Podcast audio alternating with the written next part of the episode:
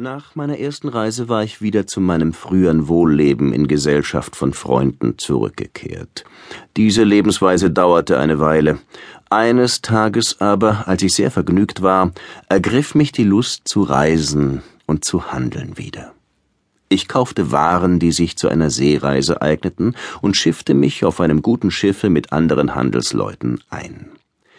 Nachdem wir uns den Segen Gottes erfleht hatten, lichteten wir die Anker und gingen unter Segel. Wir fuhren von Insel zu Insel, von Land zu Land, von Stadt zu Stadt, sahen uns alles an und machten vorteilhafte Tauschgeschäfte. Eines Tages warf uns das Geschick, nach Gottes Willen, auf eine Insel, die reich an verschiedenen Fruchtgattungen, Blumen und Vögeln, aber so verlassen war, dass wir weder eine Wohnung noch überhaupt ein menschliches Wesen entdecken konnten. Der Kapitän ankerte vor dieser Insel, die Reisenden stiegen aus und ergötzten sich an diesen Bäumen, Bächen und Vögeln und bewunderten die Schöpfung Gottes.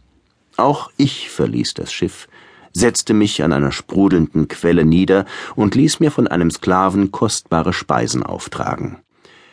Nachdem ich gegessen und getrunken hatte, schickte ich den Diener wieder mit dem Tische aufs Schiff zurück. Ich aber erquickte mich an der klaren Luft, die mich umwehte, und schlief ein.